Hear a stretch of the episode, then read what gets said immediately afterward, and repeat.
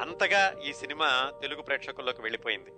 అలాగే ఈ పాతాళ భైరవి సినిమా నిజానికి అదేమైనా ఒక జాన ఒక పౌరాణిక గాథేమో అనుకుంటారు. సురభి వాళ్ళు కూడా పాతాళ భైరవి సినిమాని నాటకంగా వేదిక మీద ప్రదర్శిస్తారు. మాయాబజారు మన సతీ సక్కుబాయి ఇలాంటి ప్రదర్శించినట్టుగా.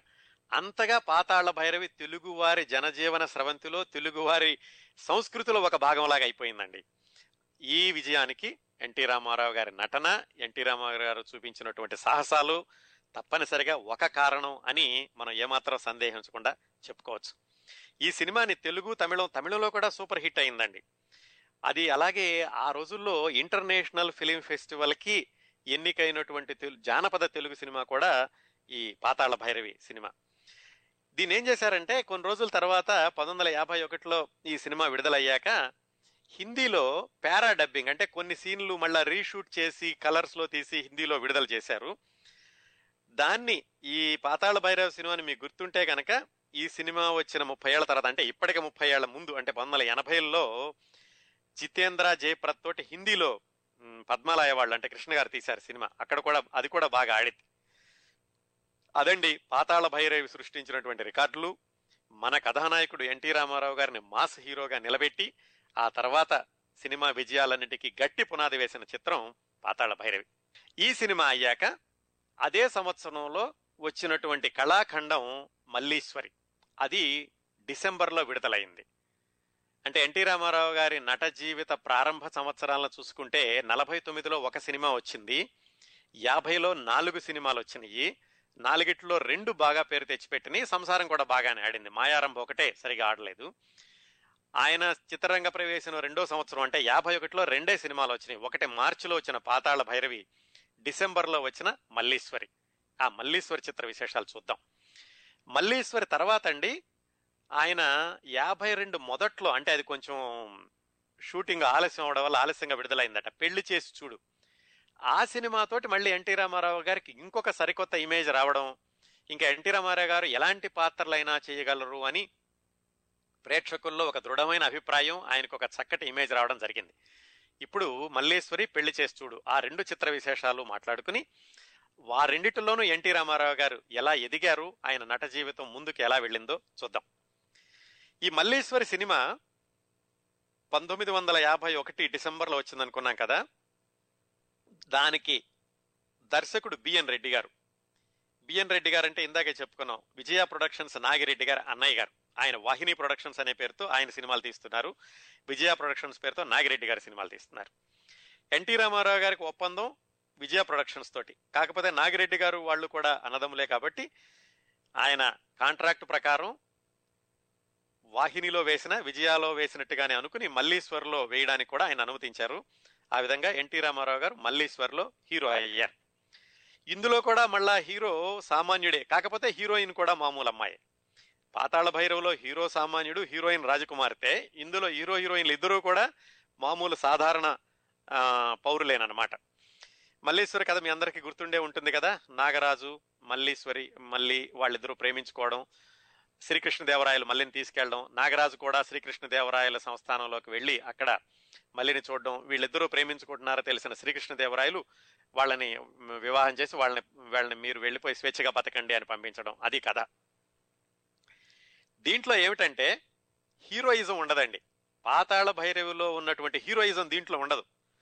నాగరాజు కూడా ఏడుస్తూ ఉంటాడు. మళ్ళీ ఏడుస్తూ ఉంటుంది. ఇద్దరూ కలిసి అక్కడికి వెళ్తారు. అయ్యో నువ్వు ఇక్కడ ఉన్నావా అంటాడు. ఆ అమ్మ అయ్యో నిన్ను లేక చూడబో అంటుంది. చూడలేకపోయానా అంటుంది. ఆ విధంగా చూసుకుంటే ఇది హీరోయిజం ఉన్న సినిమా కాదు. కాకపోతే ఈ సినిమా కళాఖండం అని ఎందుకయిందంటే ఈ సినిమాని చిత్రీకరించిన విధానం ఈ సినిమాలో వేసినటువంటి సెట్టింగులు కథని దర్శకుడు నడిపిన విధానం ముఖ్యంగా పాటలు సంగీతం ఇవన్నీ కలిపి ఈ సినిమాని కళాఖండం అని అనే పేరు తెచ్చుకునేలాగా చేసినాయి. అట్లాగే ఒక సినిమాని కళాఖండం అని పిలవడం కూడా ఈ మల్లేశ్వరి సినిమాతోటే మొదలైందటండి. అసలు ఈ సినిమా తీయాలన్న ఆలోచన బిఎన్ రెడ్డి గారికి ఎప్పుడు వచ్చిందంటే ఈ సినిమా పంతొమ్మిది వందల యాభై ఒకటిలో విడుదలైతే పంతొమ్మిది వందల ముప్పై తొమ్మిది అంటే పన్నెండు సంవత్సరాల క్రిందటే ఆయన వందే మాతరం అని ఒక సినిమా తీస్తుంటే ఆ సినిమా ఆయన హంపీలో తీశారు. ఆ హంపీలో అవుట్డోర్ షూటింగ్ చేస్తున్నప్పుడు ఆ విజయనగర సామ్రాజ్య శిథిలాల మధ్య నుంచున్నప్పుడు బిఎన్ రెడ్డి గారికి ఒక ఆలోచన వచ్చిందట. శ్రీకృష్ణదేవరాయల కాలం ఎంతో స్వర్ణయుగం. ఆ నేపథ్యంలో ఒక సినిమా తీస్తే బాగుంటుంది అని ఆయనకి ఒక ఆలోచన వచ్చింది. ఆలోచన వచ్చి ఆ ఏ ఎలా ఏ సినిమా తీయాలి ఏ సినిమా తీయాలి అని ఆలోచిస్తూ ఉండగా ఆయనకి ఒక వ్యాసం కనపడింది పేపర్లో. ఆ వ్యాసం ఏమిటంటే రాయలసీమకు రత్నాల సీమ అనే పేరు ఎందుకు వచ్చింది అని ఒక వ్యాసం వచ్చింది. అది రాసిన ఆయన పేరు బుచ్చుబాబు గారు. బుచ్చుబాబు అంటే మరి ప్రేక్షక శ్రోతల్లో ఎంతమందికి తెలుసో కానీ ఆయన అత్యద్భుతమైన చాలా పేరున్నటువంటి రచయిత. ఇప్పుడు లేరండి ఆయన మరణించి కూడా చాలా దశాబ్దాలు అయింది. ఆయన చివరకు మిగిలేదని ఒకే ఒక్క నవల రాశారు. తెలుగు సాహితీ చరిత్రలో ఎన్నో నవలలు రాసిన ఎంతో మంది రచయితల కంటే కూడా ఒకే ఒక్క నవ కేవలం నవలే కాదండి ఆయన కథలు రాశారు వ్యాసాలు రాశారు ఆయన చిత్రకారుడు కూడాను. ఎందుకు చెప్తున్నానంటే బుచ్చిబాబు గారి గురించి ఇంతదిగా ఆ బుచ్చిబాబు గారే రాయల కరుణకృత్యం అని రేడియోలో ఒక నాటకం వేశారు. ఆయన రేడియోలో పనిచేస్తూ ఉండేవాళ్ళు. ఆ నాటకం చూడడం ఈ వ్యాసం చదవడం బిఎన్ రెడ్డి గారు బుచ్చిబాబు గారిని పరిచయం చేసుకుని ఆయనతో మాట్లాడి నేను ఇలా సినిమా తీద్దాం అనుకుంటున్నాను శ్రీకృష్ణదేవరాయల నేపథ్యంలో మీ నాటకం ఆధారంగా సినిమా చేద్దాము అని మాట్లాడుకున్నారు. ఇద్దరూ కలిసి కూర్చుని చర్చించుకోవడం మొదలుపెట్టారు. అయితే బుచ్చిబాబు గారు రాసిన నాటకంలో ఏముందంటే ఈ మల్లీశ్వరిని తీసుకుని వెళ్ళి మల్లమ్మ మల్లమ్మ మల్లి ఆ అమ్మాయిని తీసుకుని వెళ్ళి శ్రీకృష్ణదేవరాయలు అంతఃపురంలో ఉంచుకుంటాడు అని ఆయన రాశారు. అయితే దాన్ని రాణివాసంగా మార్చండి అని బిఎన్ రెడ్డి అన్నారు. ఈ రెండింటికి తేడా ఏమిటంటే ఆ రోజుల్లో రాజులు రాజ్యంలోకి వెళ్ళి ఎవరైనా అమ్మాయి అందమైన అమ్మాయి కనబడితే అమ్మాయిని తీసుకెళ్ళిపోయేవాళ్ళు తీసుకెళ్ళిపోయి అంతఃపురంలో వచ్చేవాళ్ళు. అంతఃపురం అంటే వాళ్ళ కోటలో పెట్టేవాళ్ళు. కోటలో మళ్ళీ ఇంకొక దశ ఏమిటంటే రాణివాసం. అంటే రాణిగారు మాత్రం ఉండేది. ఒకళ్ళు ఇద్దరు రాణిగారులు ఉండేదని రాణివాసం అంటారు. ఇలా తీసుకొచ్చిన వాళ్ళందరినీ ఉంచడానికి అంతాపురం అంటారు. బిఎన్ రెడ్డి గారికి శ్రీకృష్ణ దేవరాయల యొక్క ఇమేజ్ అంత తక్కువ చేయడం ఇష్టం లేక అలా అంతాపురం వద్దండి రాణివాసం అని మారుద్దామని బుచ్చిబాబు గారికి చెప్పారు. బుచ్చిబాబు గారికి అలా మార్చడం ఇష్టం లేకపోయింది. మొత్తానికి ఆ విధంగా ఆయన అన్ని రోజులు పనిచేసిన తర్వాత కూడా ఈ సినిమాలో ఎక్కడ బుచ్చిబాబు గారు రచయిత అని పేరు కనపడదు. ఆ తర్వాత అదే రోజుల్లో ఇలస్ట్రేటెడ్ వీక్లలో ఇక ఇంగ్లీషు నాటకం వచ్చిందట. The emperor and the slave girl అని. అది చూసి మొత్తానికి అది కూడా కొంత స్ఫూర్తితోటి తీసుకుని ఈ సినిమా చేసుకున్నాను అని బిఎన్ రెడ్డి గారు చెప్పుకున్నారు. విచిత్రం ఏమిటంటే బిఎన్ రెడ్డి గారు బుచ్చిబాబు గారు జీవితాంతం మిత్రులుగానే ఉన్నారు. ఈ సినిమా విడుదలయ్యాక బుచ్చిబాబు గారు అడగలేదు ఆయన్ని. ఏమండి నా పేరు ఎందుకు పెట్టలేదు అని. ఆయన చెప్పలేదు. జీవితాంతం మాత్రం వాళ్ళిద్దరూ మిత్రులుగానే ఉన్నారు. అంటే సంయమనం అనేది పెద్ద మనుషులు అనేది పెద్ద మనసుతో అర్థం చేసుకోవడం అనేది ఎలా ఉంటుందనకి ఇది ఒక ఉదాహరణ. బుచ్చిబాబు గారి శ్రీమతి గారు బెంగళూరులో ఉన్నారు. శ్రీమతి సుబ్బలక్ష్మి గారు ఆవిడ వయసు ఎనభై ఏడు సంవత్సరాలు. ఆవిడ గత ముప్పై సంవత్సరాలుగా నాకు చాలా ఆత్మీయురాలు సొంత కొడుకులా చూసుకుంటూ ఉంటారు. ఆవిడ ద్వారా ఈ విశేషాలని విన్నాను ఈ మల్లీశ్వరి సినిమా గురించి. ఇవన్నీ ఎందుకు చెప్పానంటే ఇన్ని జరిగాక వచ్చినటువంటి కథలో ఎన్టీ రామారావు గారు హీరోగా ప్రవేశించి అంతకు ముందు వచ్చిన పాతాళ భైరవులో ఆయన తోటరాముడుగా తోటరాముడిగా వేసి సాహసాలు చేసినప్పటికీ దీంట్లో అతి సాధారణమైన వ్యక్తిగా మల్లమ్మని ప్రేమించి మల్లమ్మని కోల్పోయి మల్లమ్మ కోసం వేదన పడే వ్యక్తిగా పూర్తి కాంట్రాస్ట్ ఉన్న పాత్రలో కూడా ఆయన ఒదిగిపోయి ఆయన కేవలం సాహసమే కాదు కరుణ రసాన్ని కూడా చక్కగా పలికించగలడు అని ఎన్టీ రామారావు గారు రుజువు చేసుకున్నారు ఈ సినిమాతోటి ఎన్టీ రామారావు గారు హీరో అనేది ఏమాత్రం ఆలోచన లేకుండా వాళ్ళు సిద్ధం చేసుకున్నారు. కాకపోతే హీరోయిన్ విషయం వచ్చేసరికి కొంచెం ఆలోచన వచ్చింది. ఎందుకంటే బిఎన్ రెడ్డి గారు భానుమతి గారితోటి స్వర్గసీమ అనే సినిమా తీశారు. ఆ సినిమా తీసేటప్పుడు చాలా ఇబ్బందులు పడ్డారు. అందుకని ఈ సినిమాలో భానుమతి గారిని తీసుకోవద్దు అని ఆయన అనుకున్నారు కానీ ఇద్దరు ముగ్గురిని ప్రయత్నించి వాళ్ళెవరూ మంచిగా చేయరని చివరికి భానుమతి గారిని తీసుకోవాల్సి వచ్చింది. మల్లేశ్వరి సినిమా షూటింగ్ జరిగే టైంలో కూడా భానుమతి గారితోటి బిఎన్ రెడ్డి గారు చాలా ఇబ్బందులు పడ్డారట. ఈ మల్లేశ్వరి సినిమా జరుగుతున్నప్పుడే భానుమతి గారికి సమాంతరంగా ప్రేమ అని ఆవిడ సొంత సినిమా షూటింగ్ జరుగుతోంది. ఆ సినిమా షూటింగ్ కోసం ఆవిడ హెయిర్ స్టైల్ అంతా ఒక విధంగా చేసుకునేవాళ్ళట మల్లేశ్వరి సినిమాకేమో అది పనికిరాదు. ఆ బళ్ళ ఇక్కడికి వచ్చే కదా మార్చమని చెప్పడం అక్కడ నుంచి ఇక్కడ రావడం ఆలస్యం అవడం ఇలాగా రా- భానుమతి గారితో ఇబ్బందులు పడ్డారు బిఎన్ రెడ్డి గారని కొన్ని చోట్ల రాశారు. అది ఎట్లా ఉన్నా కానీ ఎన్టీ రామారావు గారు భానుమతి గారు కాంబినేషన్ మొట్టమొదటగా వచ్చింది కూడా ఈ మల్లేశ్వరి సినిమాలోనే. అలాగే మల్లేశ్వరి సినిమాలో దేవులపల్లి కృష్ణశాస్త్రి గారు మొట్టమొదటిసారిగా పాటల రచయితగా సినీ రంగ ప్రవేశం చేశారు. ఎందుకు చెప్తున్నారంటే ఇవన్నీ ఎన్టీ రామారావు గారు మొట్టమొదటి నట జీవితం మొదలైన సంవత్సరాల్లో వచ్చిన ప్రతి సినిమాకి కూడా ఏదో ఒక ప్రత్యేకత ఉంటూ వచ్చింది. అంటే సాంకేతిక నిపుణులు కొత్తగా ప్రవేశం రావడం కానీ లేకపోతే మామూలు వాళ్ళకి పెద్ద పేరు రావడం కానీ ఇలాంటివన్నీ కూడా ఆయన సినిమా రంగ ప్రవేశం చేసిన కొత్తలో వచ్చిన సినిమా ప్రతి సినిమాకి కూడా ఒక ప్రత్యేకమైన గుర్తింపు ఉంటూ వచ్చింది. అదే ఈ మల్లేశ్వరి సినిమా కూడా కొనసాగింది. సినిమా అంతా బ్రహ్మాండంగా తయారైంది. కళాఖండంలాగా తీశారు. చక్కటి సెట్టింగులు వేశారు. అద్భుతమైన పాటలు. సాలూ రాజేశ్వరరావు గారి సంగీతం. ఈయన దేవులపల్లి కృష్ణ శాస్త్రి గారి సాహిత్యం కొత్తగా కనపడింది. బ్రహ్మాండంగా సినిమా తయారైంది. పంతొమ్మిది వందల యాభై ఒకటి డిసెంబర్ ఇరవైన విడుదలైంది. మొత్తానికి సినిమాకి ఆరు లక్షల రూపాయలు ఖర్చు చేశారటండి. సినిమా విడుదలవ్వగానే సినిమా పర్వాలేదు బాగానే ఉందన్నారు కానీ సామాన్యులకి ఎక్కలేదు. అంతకు ముందే మరి ఎన్టీ రామారావు గారిని తోటరాముడిగా చూశారు ఆయన కోటెక్కాడు ఆయన పేరేంటి? మన పాతాళ మాంత్రి బేతాళ మాంత్రికుడిని నేపాళ మాంత్రికుడిని బెదరగొట్టాడు ఇవన్నీ చేశాడు. ఇందులోకి వచ్చేసరికి ఆ అమ్మాయి కోసం ఏడుస్తున్నాడు ఆ అమ్మాయి లేదని బాధపడుతున్నాడు. అందుకని ప్రేక్షకులు సాధారణమైన ప్రేక్షకులు అంతగా దీన్ని రిసీవ్ చేసుకోలేకపోయారు. అందుకని మొట్టమొదటిసారి విడుదలైనప్పుడు కేవలం విజయవాడలో మాత్రమే వంద రోజులు ఆడిందండి.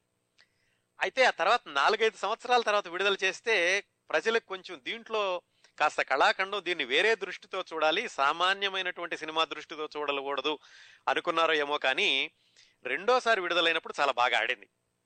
ఇంకా చాలా విశేషం ఏమిటంటే ఎన్టీ రామారావు గారు ముఖ్యమంత్రి అయ్యాక పంతొమ్మిది వందల ఎనభై మూడు జనవరి ఇరవై తొమ్మిదిని దీన్ని మళ్ళీ విడుదల చేశారండి. అంటే ముప్పై సంవత్సరాల తర్వాత. యాభై ఒకటిలో ఈ సినిమా వస్తే ముప్పై రెండు సంవత్సరాల తర్వాత ఎన్టీ రామారావు గారు చీఫ్ మినిస్టర్గా ఉండగా మళ్ళా విడుదల చేస్తే ఓన్లీ మార్నింగ్ షోస్ వేశారు. విజయవాడ గుంటూరు. ఓన్లీ మార్నింగ్ షోస్లో యాభై రోజులు ఆడిందండి. ముప్పై రెండు సంవత్సరాల తర్వాత మొదటిసారిగా ఆడని సినిమా ముప్పై రెండు సంవత్సరాల తర్వాత మళ్ళా ఉదయం ఆటల్లో యాభై రోజులు ఆడడం ఒక విశేషంగానే చెప్పుకోవచ్చు. గుంటూరు విజయవాడలో మార్నింగ్ షోస్ కూడా క్యూలు కనపడేవటండి పంతొమ్మిది వందల ఎనభై మూడులో. అంటే అప్పట్లో వచ్చిన సినిమా ఎన్టీ రామారావు గారు ఇప్పుడు ముఖ్యమంత్రి అయ్యారు. ఆయన ఆ రోజుల్లో ఎలా చేశారు అని ఉత్సాహం కానివ్వండి లేకపోతే ప్రేక్షకుల యొక్క అభిరుచిలో ఒక స్థాయి పెరగడం కానివ్వండి ఈ సినిమా ముప్పై రెండు సంవత్సరాల తర్వాత కూడా ఆంధ్రదేశంలో బాగా ఆడేది. ఈ సినిమా ఎంతగా ప్రభావితం చేసిందంటే ఉత్తమాభిరుచి గల ప్రేక్షకులను ఎంతగా ప్రభావితం చేసిందంటే గుంటూరులో ఒక ఆయన అక్కిరాజు శ్రీరామ్మూర్తి ఆయన పేరు. ఈ సినిమాని ఐదు వంద సార్లు చూసి ఆయన పేరుని తన అంటే ఈ సినిమా పేరుని కలం పేరుగా పెట్టుకున్నారు. మల్లీప్రియ నాగరాజు అని ఆయన పేరు పెట్టుకున్నారు. ఆ పేరుతోటి ఆయన బిఎన్ రెడ్డి గారి సినిమాలో పాటలు కూడా రాశారు. అంతగా ఈ మల్లీశ్వర సినిమా కాస్త క్లాస్ ప్రేక్షకుల్ని విపరీతంగా ఆకర్షించిందండి. అలాగే ఈ సినిమాని చైనాలో డబ్ చేసి పదిహేను ప్రింట్లతో చైనాలో విడుదల చేశారు. ఎన్టీ రామారావు గారి సినిమా చైనీస్ భాషలో డబ్బింగ్ అవ్వడం బహుశా ఇదే మొదలు మరి తర్వాత అయిందో లేదో తెలియదు కానీ ఆయన నట జీవితం కొత్తలోనే ఇలాంటి అరుదైనటువంటి గౌరవాల్ని సంతరించుకున్న మల్లేశ్వరి సినిమాలో ఆయన హీరోగా నటించారు. ఈ సినిమా అంతగా ఆడకపోవడానికి కారణం గొల్లపూడి మారుతిరావు గారు ఒక విశ్లేషణ రాస్తూ చెప్పారు. ఒక కారణం ఏమిటంటే సినిమా అంతా కూడా హీరో హీరోయిన్లు ఏడుస్తూ ఉంటారు. అందుకని చూసే వాళ్ళకు కూడా ఏమిటంటే వాళ్ళిద్దరూ ఏడుస్తుంటే కరుణరసం వస్తుంది కానీ ఉత్సాహంగా చూడడానికి విపరీతంగా ఆదరించడానికి అంతగా వాళ్ళు ముందుకు రాలేదు. పైగా సెట్టింగులు బ్రహ్మాండంగా ఉన్నాయి. శ్రీకృష్ణదేవరాయలు గారి కోట అద్భుతంగా ఉంది. ఉద్యానవనం బాగుంది. పాటలు బాగున్నాయి. ఇంత చూస్తే హీరోయిన్ ఏడుస్తుంది. ఏడుస్తున్న హీరోయిన్ని హీరోయిన్తో పాటుగా ప్రేక్షకులు ఏడుస్తారే తప్ప ఆ ఎదురుగుండా కనిపించే సెట్టింగుల్ని ఉద్యానవనాల్ని ఎవరు ఆదరిస్తారు? బహుశా ఈ మానసికమైనటువంటి కారణాలతో కూడా ప్రేక్షకులు ఎక్కువగా దీన్ని ఆదరించి ఉండరేమో అని ఆయన అన్నారు. ప్రజాదరణ ఎలా ఉన్నా కానీ కళాఖండంగా ఈ చిత్రం తెలుగు చలనచిత్రంలో నిలిచిపోవడమే కాకుండా ఎన్టీ రామారావు గారిని పాతాళ భైరవి తర్వాత పూర్తి విభిన్నమైన పాత్రలో ఆయన్ని చూపించి ఇలాంటి పాత్రలు కూడా ఎన్టీ రామారావు గారు పనికొస్తారు అనేటటువంటి భావనని ప్రేక్షకుల్లో కలిగించిన సినిమా మల్లేశ్వరి. ఆ విధంగా మల్లేశ్వరి యాభై ఒకటిలో అయ్యిందండి. అంతవరకు బాగానే ఉంది. ఆ తర్వాత వచ్చింది ఎన్టీ రామారావు గారికి మరొక సూపర్ హిట్ సినిమా ఏమిటంటే తొమ్మిది వందల యాభై రెండు ఫిబ్రవరి ఇరవై తొమ్మిదిన విడుదలైంది. పెళ్ళి చేసి చూడు. అది కూడా మళ్ళా విజయ ప్రొడక్షన్స్ వాళ్ళదే. ఇది ఆయన నట జీవితాన్ని చాలా గొప్ప మలుపు తిప్పింది అని చెప్పుకోవచ్చు. ఈ పెళ్ళి చేసి చూడు సినిమా కూడా చాలా ప్రత్యేకతలు ఉన్నాయి. ఈ నాలుగు సినిమాల్లో నటించాలనుకున్నాం కదా ఒప్పందం ప్రకారం షావుకార్ అయిపోయింది పాతాళ భైరవ్ అయిపోయింది మల్లీశ్వరి అయిపోయింది. Of course Malliswari Vijaya productions కాకపోయినా వాళ్ళదే వాహిని వాళ్ళది. నాలుగో సినిమా పెళ్ళి చేసి చూడు. ఈ పెళ్ళి చేసి చూడు సినిమా పాతాళ భైరవి తర్వాత వచ్చింది. విజయ ప్రొడక్షన్స్ వాళ్ళది. షావుకారులో ఈయనే హీరో పాతాళ భైరవిలో ఈయనే హీరో. మరి అప్పటికే చక్రపాణి గారికి చాలా సన్నిహితుడు చక్రపాణి గారికి బాగా నచ్చాడు. ఈ పెళ్ళి చేసి చూడు సినిమాకి మాత్రం దర్శకుడు కేవీ రెడ్డి గారు కాదు. కేవీ రెడ్డి గారు పాతాళ భైరవి అవగానే మళ్ళా ఆయన వాహిని ప్రొడక్షన్స్లో సినిమా చేయడానికి వెళ్ళిపోయారు. అందుకని పెళ్ళి చూడు చూడు సినిమాకి ఎల్వి ప్రసాద్ గారిని దర్శకుడిగా పెట్టుకున్నారు. ఎల్వి ప్రసాద్ గారంటే గుర్తున్నారు కదా? ఆయనే ఎన్టీ రామారావు గారిని మద్రాసు రమ్మని ఆయనకి స్క్రీన్ టెస్ట్ చేయడం మద్రాసు రమ్మని పిలవడం మన దేశంలో వేషం ఇవ్వడం. ఆ విధంగా మొట్టమొదటి సినిమాలో చిన్న వేషం ఇచ్చిన ఎల్వి ప్రసాద్ గారు పూర్తి స్థాయిలో ఈయనకి హాస్య చిత్రానికి దర్శకత్వం వహించింది పెళ్ళి చేసి చూడు. ఈ పెళ్ళి చేసి చూడు సినిమాకి ప్రత్యేకతలు ఏమిటంటే ఇంతవరకు కూడా ఈ సినిమా వచ్చే ముందు వరకు కూడా సాంఘిక చిత్రాల్లో హీరో అంటే కొంచెం ముప్పై ముప్పై ఐదు సంవత్సరాల వయస్సు ఉన్నవాడిలాగా ఉండేవాడట. ఈ సినిమాతోటే యూత్ అంటే కథానాయకుడు ఇరవై ఇరవై ఐదు సంవత్సరాల కథానాయకుడు అనేటటువంటి భావన కలిగించిన సినిమా ఈ పెళ్ళి చేసి చూడు. అలాగే పూర్తి స్థాయి హాస్య చిత్రం పూర్తిగా హాస్యంతో కూడా సినిమా తీసి దాన్ని విజయవంతం చేయొచ్చు అని నిరూపించిన సినిమా పెళ్ళి చేసి చూడు. దీనికి స్క్రిప్ట్ అంతా చక్రపాణి గారు రాశారు. పూర్తిగా హాస్యం సినిమా అండి. అంటే వరకట్నాన్ని కొంచెం బేస్గా తీసుకుని ఎన్టీ రామారావు గారికి జీవరలక్ష్మి దీంట్లో హీరోయిన్. ఎన్టీ రామారావు గారి హీరో. అలాగే ఇంకొక పాత్ర ధరించిందేమో జోగారావు గారు సావిత్రి. సావిత్రి గారి గురించి చెప్పుకున్నప్పుడు కూడా చెప్పుకున్నాం పెళ్ళి చేసి చూడు ఆవిడ కెరీర్కి మంచి బ్రేక్ ఇచ్చింది అని. దాంట్లో సావిత్రి గారి పక్కన నటించిన ఆయన పేరు ఎండమూరి జోగారావు. జోగారావు గారు సావిత్రి గారు ఒక రెండో సెకండ్ హీరో సెకండ్ హీరోయిన్ అనుకోవచ్చు సెకండ్ లెవెల్ అనుకోవచ్చు. అసలు హీరో హీరోయిన్లు ఎన్టీ రామారావు గారు జీ వరలక్ష్మి గారు.